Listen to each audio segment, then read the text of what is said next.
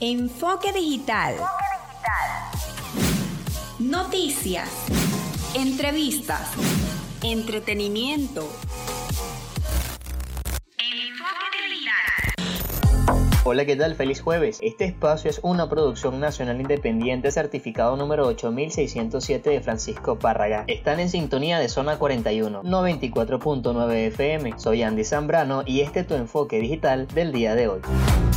Este martes 8 de septiembre se cumplió con el día 178 de la lucha contra la pandemia en Venezuela. En las últimas 24 horas la nación reportó 946 casos comunitarios, 242 importados y 8 fallecimientos a causa del COVID-19. Así lo comunicó la vicepresidenta ejecutiva de la República, Delcy Rodríguez, a través de una seguidilla de 6 mensajes en Twitter. Con esta actualización, Venezuela totaliza el día 178 56.751 contagios y 452 muertes por esta enfermedad viral. De ese universo, 10.981 pacientes se reportan como activos, mientras tanto recuperados 45.318. De los casos comunitarios, 44 se ubican en el estado Carabobo y 55 en el estado Aragua. Nos encontramos en la semana de la flexibilización de la cuarentena. Sin embargo, no debes bajar la guardia. Usa tapabocas y gel antibacterial, aunque es mejor quedarse en casa desarticulada mafia colombiana en la ciudad hospitalaria Doctor Enrique Tejera en el estado Carabobo que extorsionaba a pacientes venezolanos comercializando ilegalmente el medicamento Remdesivir, un antiviral que el gobierno bolivariano importa a pesar del bloqueo de Estados Unidos y distribuye gratuitamente en Venezuela para tratar a pacientes con coronavirus.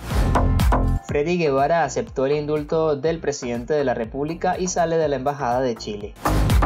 El gobernador del estado de Aragua, Rodolfo Marco Torres, informó que la tarde de este miércoles el río del Limón se salió de su cauce y provocó importantes afectaciones, por lo que se desplegó de forma inmediata a todos los organismos de seguridad del país. En estos momentos la situación está relativamente controlada, precisó ayer Marco Torres, quien agregó que no se ha reportado la pérdida de vidas humanas, pero muchos comercios, viviendas y vehículos se han visto fuertemente afectados, lo cual ha sido visibilizado por distintos usuarios a través de las redes sociales. Por su parte, el presidente Nicolás Maduro escribió en Twitter, ordené al CEOFAM, Defensa Civil y Barrio Nuevo Barrio Tricolor desplegarse de manera inmediata para atender al pueblo del estado Aragua ante el desbordamiento del río El Limón. Activos y alertas todos los equipos para que apoyemos a nuestros hermanos y hermanas.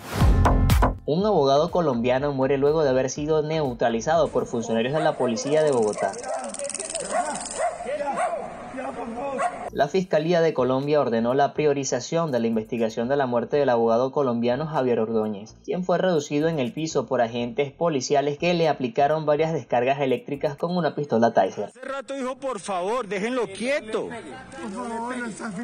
En un comunicado publicado en su cuenta en Twitter, la Fiscalía aseveró que dará una atención inmediata para esclarecer los hechos que llevaron a la muerte del abogado y que quedaron registrados en un video que se ha viralizado en las redes sociales. En Enfoque Tecnológico te comentamos sobre la sensación del momento en cuestión de videojuegos, Among Us. Se trata de un juego en línea y multijugador para hasta 10 personas, ambientados en el espacio. Todos los participantes forman parte de la tripulación de una nave que es necesario reparar para regresar a la civilización. Hasta aquí, el enfoque digital del día de hoy. Visita nuestras redes sociales, arroba radio zona 94.9 FM, arroba mi enfoque digital, mi cuenta personal, arroba Andy Jesús. Hasta la próxima.